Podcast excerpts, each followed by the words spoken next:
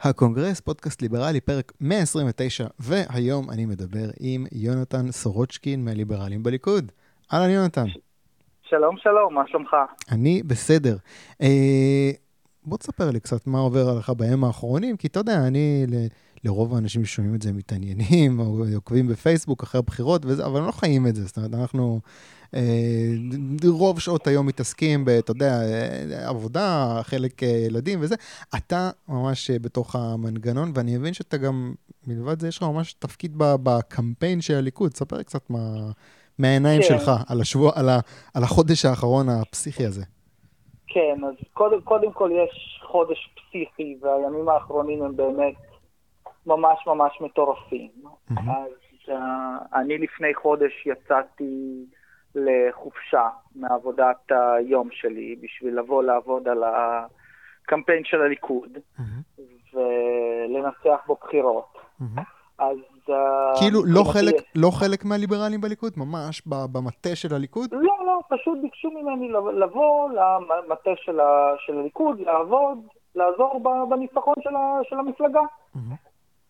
Uh, זהו, שם יש לי אגב תפקיד שהוא, שהוא ניהולי ברובו, אין לי שם תרומה גדולה מדי ל... לא, לא לעניינים ליברליים, אני קצת מייעץ, אבל בגד, בגדול זה תפקיד ניהולי שקשור ל, למתנדבים ולדברים מה, מהסוג הזה. Mm-hmm. וזאת עבודה מרתקת, mm-hmm. וכל הזמן נמצאים בחיכוך עם אנשים שהם, שרואים אותם בדרך כלל בטלוויזיה. Mm-hmm. וזה כיף אדיר, ואני שמח שיש לי הזדמנות לעזור uh, לניצחון של הליכוד. אני, אני רוצה שנדבר קצת על מה שהקפיץ אותי בעצם לעשות את הפרק הזה. Uh, פרשת השלט. אתה תלית, כן, אתה תלית שלט על המרפסת שלך שכתוב עליו, אה, אהוב את המלאכה ושנא את ההסתדרות. אגב, אני חייב לציין, לא הסגנון שלי, אבל זכותך, מדינה חופשית, מרפסת שלך, אה, זכותך לתלות שלט. בוא תספר לי מה קרה אחרי זה. איך זה התחיל? למה תלית את השלט? אוקיי, אז דבר ראשון, למי שלא מכיר, זו פרפרזה על, מח... על מסכת אבות, mm-hmm. שהמשפט המקורי אוהב את המלאכה, הוא שנא את הרבנות, שהרבנות בעניין הזה, הכוונה שלה לעסקנות. אז כשכתבו את זה לא הייתה רבנות ראשית או כל מיני דברים כאלה, הכוונה היא, אל תתאהב בעסקנות. do your job, מה שנקרא. Mm-hmm. והמשפט שלי הוא פרפרזה שהיא לא משנה הרבה את המשמעות המקורית. כן. Uh, אהוב את המלאכה, תאהב לעבוד, ותשנא את העסקנות ההסתדרותית. Mm-hmm.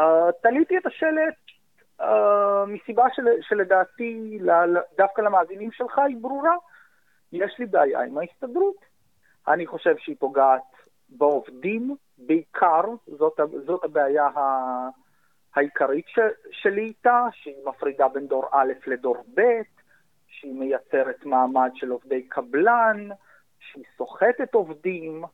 Uh, אחרי זה יש גם ענייני מקרו, אני עכשיו עובד בתל אביב ואני גר בירושלים. אני לא יכול לנסוע כי ועד עובדי רכבת ישראל לא רוצה, לח... לא רוצה לחבר שני uh, כבלים ברכבת החשמלית.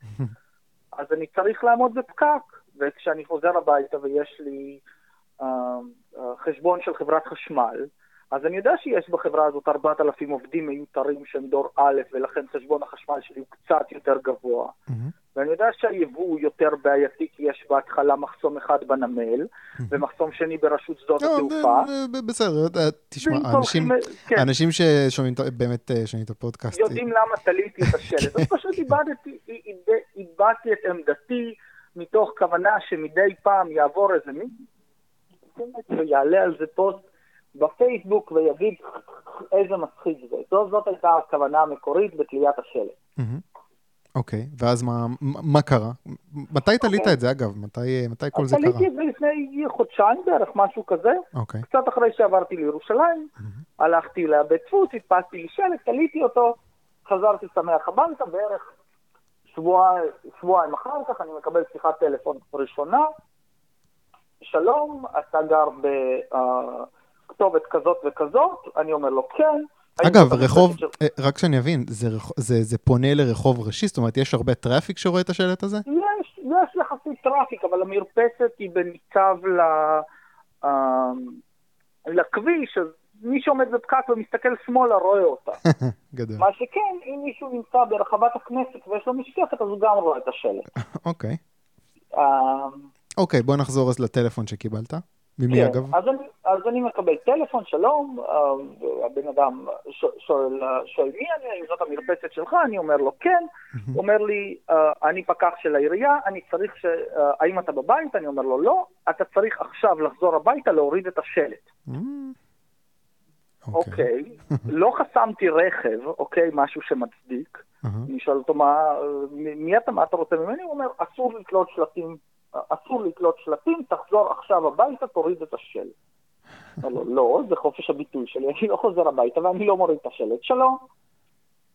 שיחת טלפון למחרת, מה, לא יודע, קצין פקחים ראשי, לא יודע מה התפקיד שלו, משהו כזה. מהמם. Uh, למה לא חזרת אתמול הביתה, ולמה לא הורדת אתמול את השלט למרות שהבטחת להוריד. אמרתי, לא הבטחתי להוריד. לא עניינך מתי אני חוזר הביתה, עזוב אותי. זה אומר לי, אתה צריך להוריד את השלט. אני אומר, למה אני צריך להוריד את השלט? אתה צריך להוריד את השלט, כי השלט פוגע ברגשות הציבור. ואני שואל אותם, באיזה רגשות ציבור, ציבור זה פוגע? הוא אומר לי, אני לא יודע, אמרו לי, התלוננו, פוגע ברגשות הציבור. אני אומר לו, שמע, חופש הביטוי גובר במקרה הזה על רגשות הציבור, לא מוריד את השלט.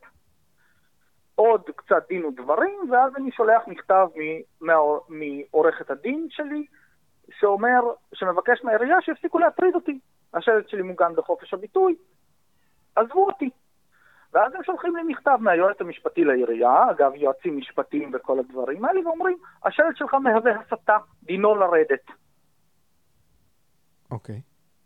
בנקודה, ב, ב, ב, בנקודה הזאת, אני אומר, לא, לא הסתה, לא נעליים, עזבו אותי, לא מסית נגד אף אחד. השלט לא קורא לשום עבירה אלימה, שום דבר, תעזבו אותי.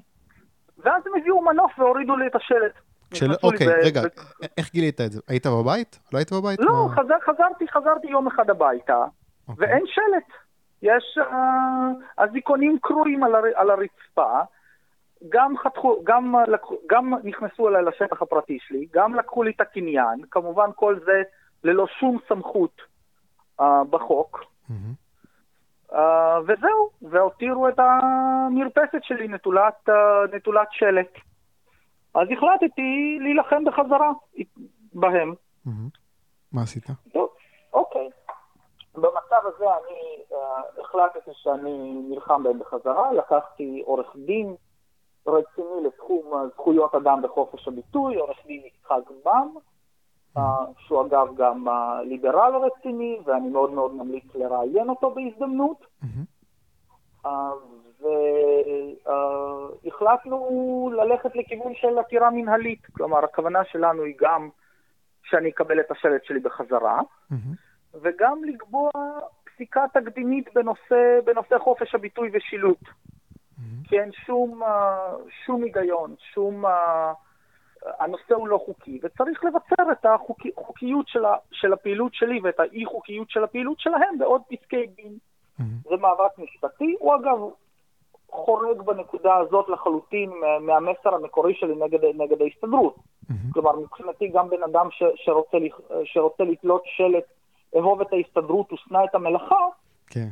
גם הוא צריך להיות מוגן על ידי חופש הביטוי. אהוב את הג'ובים ושנא את הליברלים בליכוד, גם תופס. כן, כן, כן, ונהיה מרפסת מול מרפסת, ונעביר חוט עם גביעי קוטג', ונדבר אחד עם השני באמצעות טכנולוגיה voice over cottage. כן, אוקיי. Uh, וזהו, עכשיו בשביל לממן את המאבק המשפטי והמאבק הציבורי בעניין הזה לטובת חופש הביטוי, מהמם. אז uh, פתחתי uh, קמפיין של מימון המונים, מהמם. ולמזלי הוא הפך לוויראלי במובן מסוים, אני מניח שאחרים ישפטו את רמת הווירליות שלו. מהמם. אז עד היום אספנו 30 אלף שקלים. Yeah. שזה יותר מהיעד המקורי, וזה יאפשר לנו לעשות הרבה מאוד פעולות להרחבת חופש הביטוי, וזה מבטיח לחלוטין שהמאבק המשפטי יהיה עד הסוף, כולל בג"ץ אם יהיה צורך וכדומה. Mm-hmm. אז זה הדבר הראשון שאני שמח עליו. Mm-hmm. וכל הקהילה הליברלית התגייסה, כולל אנשים שהיו, שהייתי איתם בריב מסוים, ולדעתי זה גם קצת עזר לאחד את הקהילה השסועה שלנו. Mm-hmm. Uh, וזה הדגים גם קצת את אפקט uh, ברברה סטרייסנד, שזה אפקט uh, ידוע, אם אתה מכיר. בוא, בוא תספר מה... Okay. האמת, לא, אוקיי. קראתי את הפוסט, אבל לפני שקראתי את הפוסט לא, לא, לא ידעתי מה זה. אוקיי, אז אפקט ברברה סטרייסנד היה מקרה בתחילת שנות האלפיים, שמישהו צילם את הבית שלה. אגב, בנסיבות שלא קשורות לבית שלה, הוא צילם את קו החוף של קליפורניה לצורך... Uh, ספירת כלבי ים או משהו כזה, והבית שלה נכנס לתמונה, הוא היה פעיל איכות הסביבה, ומהאתר שלו הורידו את התמונה שלו בדיוק ארבע פעמים, את התמונה של הבית שלה, אמ, והיא בכל זאת החליטה לתבוע אותו על הפרת פרטיות, והתשובה הייתה שמיליארד אנשים ראו את התמונה, והניסיון של סתימת פיות באמצעות צנזורה, uh, באינטרנט הפך ל... הוא קיבל את השם של אפקט ברברה סטרייסן, שזה האפקט ש... ש... שצנזורה מביאה את האפקט ההפוך למה שהיא מנסה להשיג. אגב, איך חזרת השלט למרפסת? Hmm? עכשיו יש שלט במרפסת? עכשיו יש שלט במרפסת, עכשיו יש שלט במרפסת שקשור לבחירות. אותו אגב העירייה לא ביקשה להוריד. אוקיי. Okay. שזה, ש, שזה רק מראה על כמה האכיפה הזאת היא בררנית ועל זה שמדובר ברדיפה פוליטית וכדומה. יש שלט שקשור לבחירות, mm-hmm. ואני בטוח שלאחר הבחירות יחזור שלט uh, שמביע את עמדותיי בנושא בנושא ההסתדרות. אני רוצה רגע להתעכב על הווירליות, כי באמת זה, זה, זה קמפיין קצת שפרץ אה, טיפה את הגבולות של המחנה. תספר לי קצת אה, באמת על הפידבקים מבחוץ, מחוץ מהחשודים הרגילים. אז uh, דבר ראשון, יצא לי להתראיין לדעתי לכל uh, תחנות הרדיו בארץ. Mm-hmm. ואני אישית לא מאזין הרבה לרדיו, אבל אנשים פתאום עוצרים אותי ואומרים, שמענו אותך ב... בליבסקין, ושמענו אותך ב-102, וכמעט התראיינתי כמעט בכל מקום אפשרי. Mm-hmm. חוץ מזה יצא לי להיות גם קצת בטלוויזיה, בערוץ 20 ובעיתונים השונים, אז אה, זה ממש מגניב. בכל המקומות האלה אף אחד לא אמר לך, טוב, תשמע, אבל זה שלט שאתה יודע, מפלג את ה... אתה יודע, מה, למה שנא את ההסתדרות? לא, לא אמרו לך דבר כזה? שאלו, שאלו אותי, וזאת הייתה הזדמנות מצוינת uh, לספר קצת על ההסתדרות והנז... והנזקים שמייצרת לעובדים במדינת ישראל. Mm-hmm. שאלו, כן.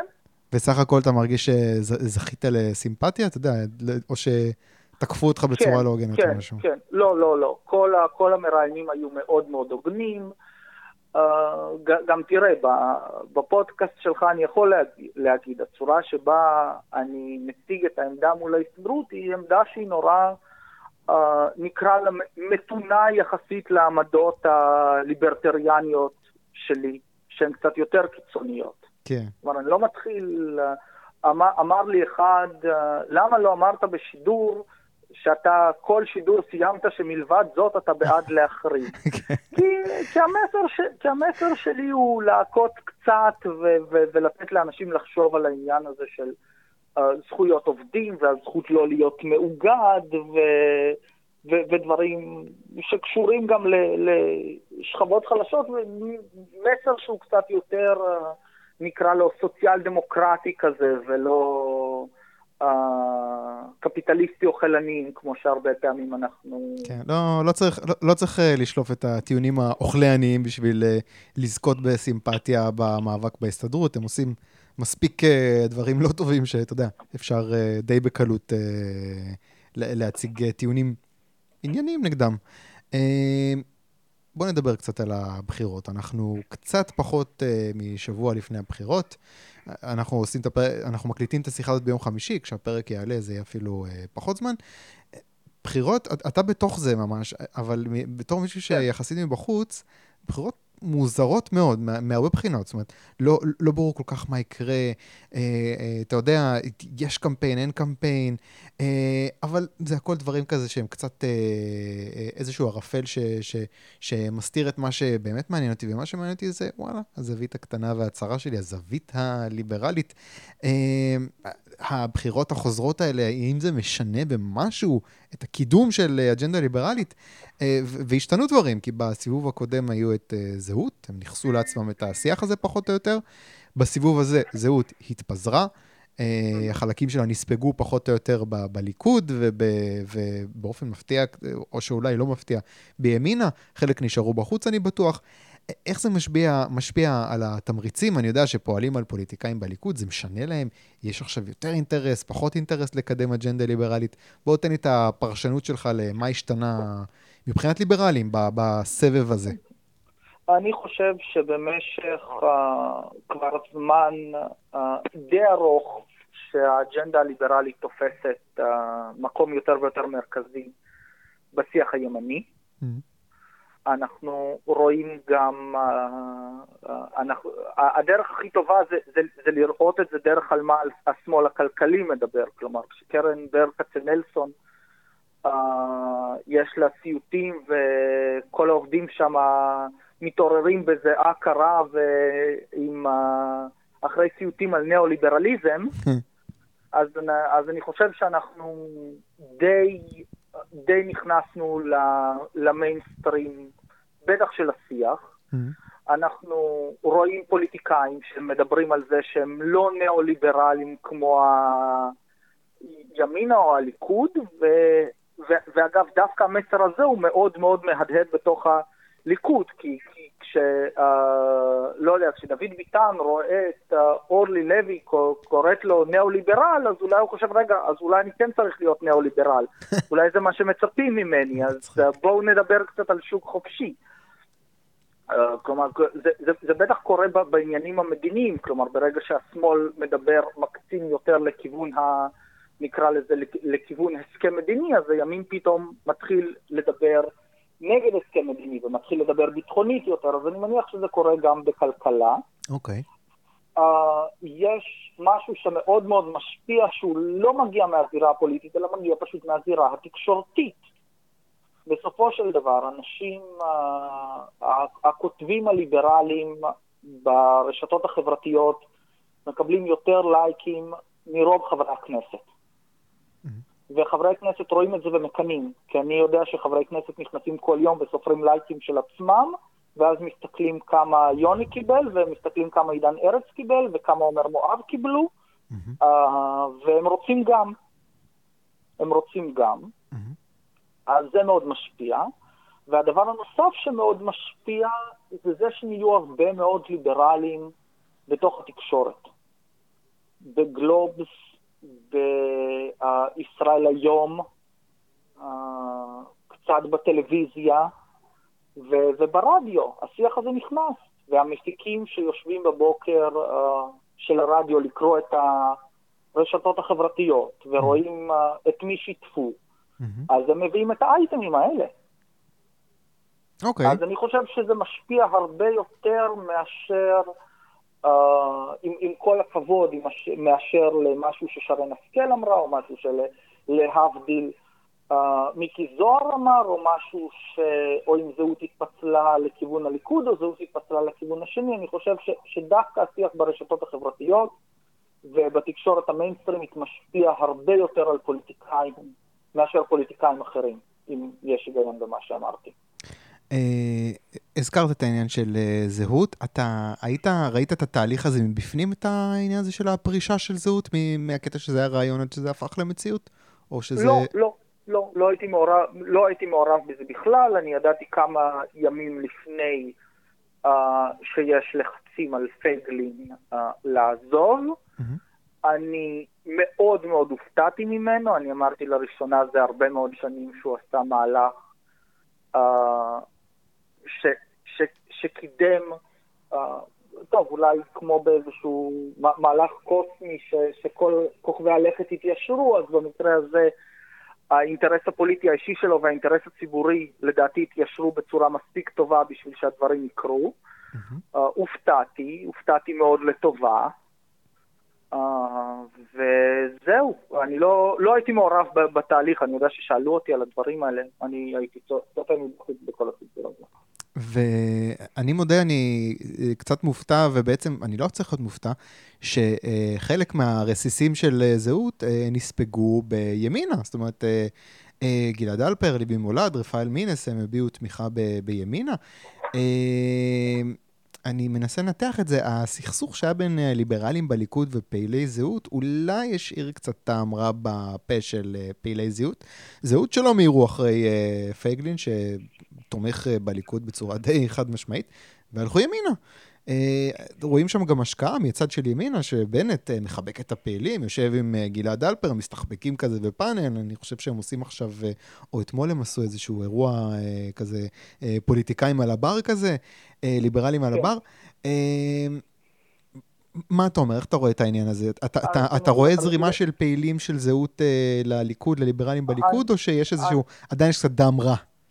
לא, לא, זה, זה, זה לחלוטין עניין פנים זהותי. Mm-hmm. אני חושב שגלעד אלפר, כמו, כמו רבים אחרים, שברגע שהם ייכנסו לכנסת, שזהות תיכנס, יהיו לה שבעה מנדטים, ו...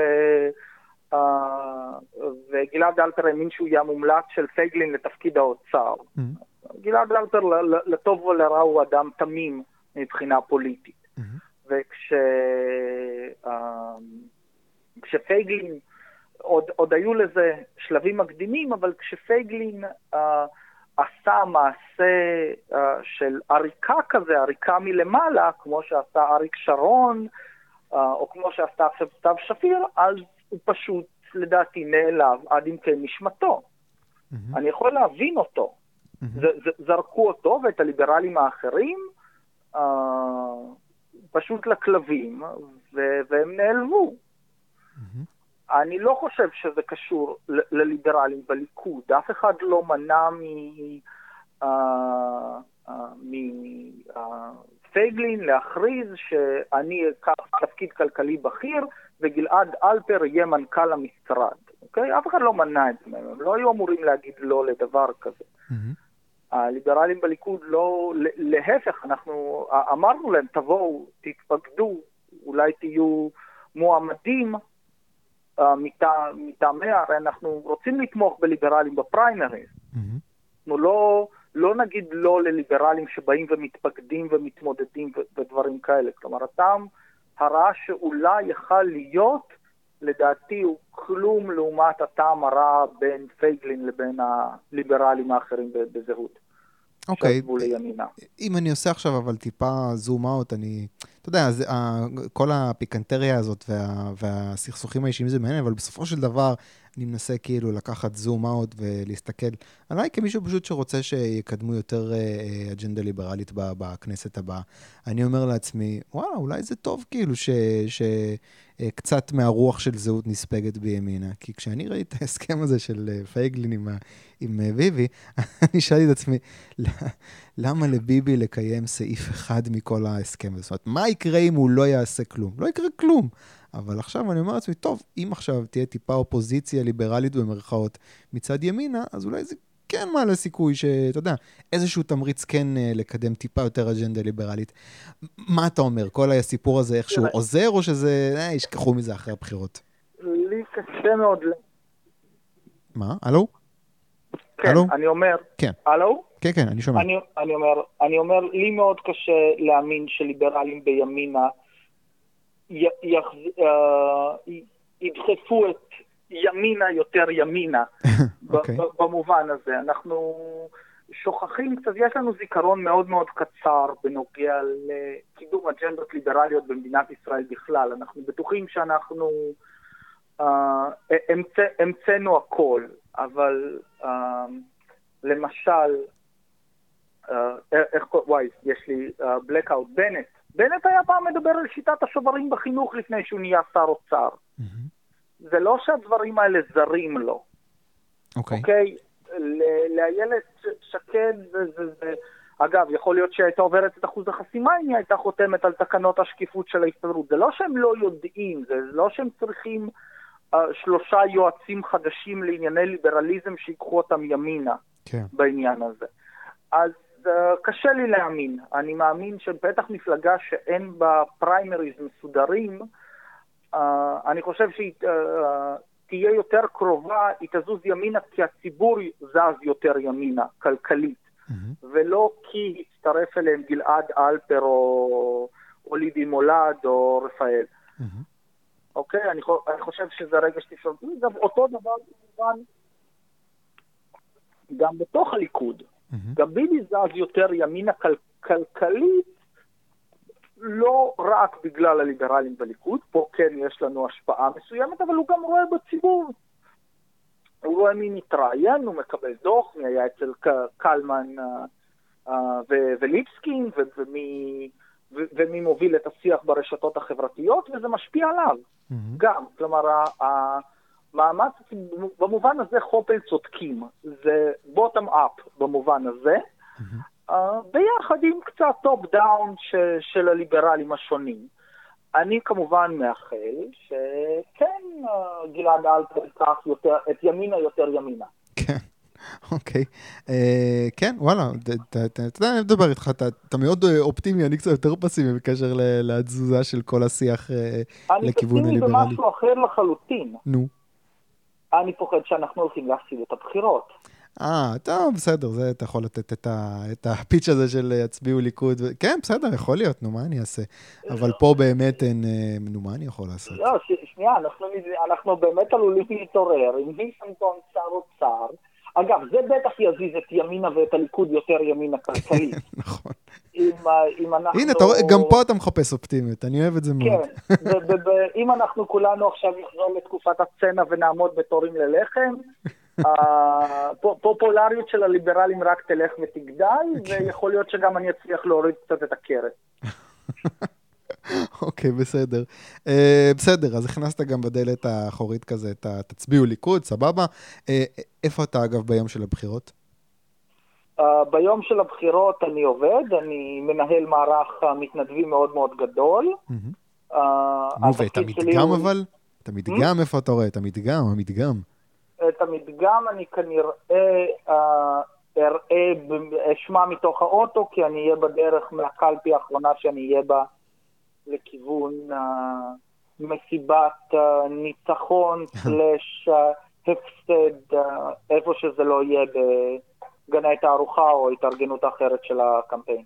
אה, העליתי את זה כי יש, יש שני אירועים אה, שממש לפני הפרק אה, עברתי עליהם ב, ביום של הבחירות. ליברלים שמחפשים איזשהו מקום לצרוך, אתה יודע, את כל האירוע הזה מזווית יותר ליברלית.